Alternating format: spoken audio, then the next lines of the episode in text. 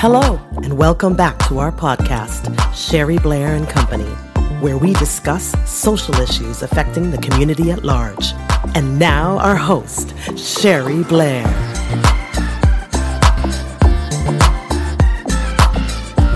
Hey, it's Sherry Blair bringing you a daily dose of positivity. We're in month 8. We are in day 20. We're getting toward the end of the month. We've been working on master your emotions, practice happiness, and be appreciative. This is a controversial subject, I should say.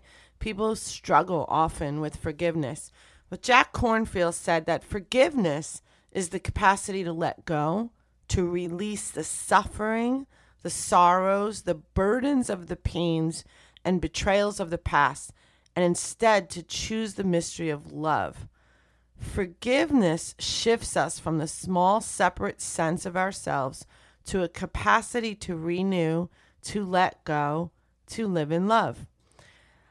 As the Bhagavad Gita says, if you want to see the brave look to those who can return love for hatred, if you want to see the heroic look to those who can forgive. That's a double whammy. We have two quotes, right? But I love that last piece too. If you want to see the brave, look to those who can return love for hatred. If you want to see the heroic, look to those who can forgive. So just a little bit more diving deeper. I mean, I think that says it all. Be open to forgiveness towards yourself and others. That doesn't mean that, people mistake forgiveness. It doesn't mean that you're telling you, well, you're off the hook. It's okay what you did to me. You let it go and you stop your own suffering, your own inner turmoil about it. And that's not easy. I practice this, and I could tell you that if something is really bothering me, or if somebody has behaved in a very unjust way, a sense of being not fair, or I don't have a high tolerance for phoniness, so I struggle with that. So, honestly, I know that it's not easy, and if somebody did wrong you, you can forgive them, but it doesn't really mean you still have to allow them in your life, right? You forgive them. You let them go with love, and you just really, if possible, try not to be around them anymore. I know that's difficult when that is somebody that's in your inner circle. It could be family or friends, like a friend that's a friend of somebody, or a family member, as I said, or a coworker.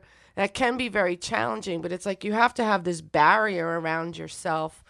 But if you forgave with love, then you just have to find a way. How can I manage them and manage my thoughts and feelings when I'm around them? And that's not easy. I'm not going to sit here and say it is. I feel very challenged about it right now with the situation that I'm dealing with, and nonetheless, I keep saying to myself, this is what you got to do. And I have to keep reminding myself, Sherry, this is what you need to do in order to deal with this person and this situation. And, it takes a little bit of work. It's not overnight. So be open to forgiveness towards yourself and others. As a first step, identify what you need to forgive yourself for, if it's about something that you have done that's not right. Write it down. Be specific. The second step, whom do you need to forgive? As you begin to release this negative energy, consider all the room you are making for the new you.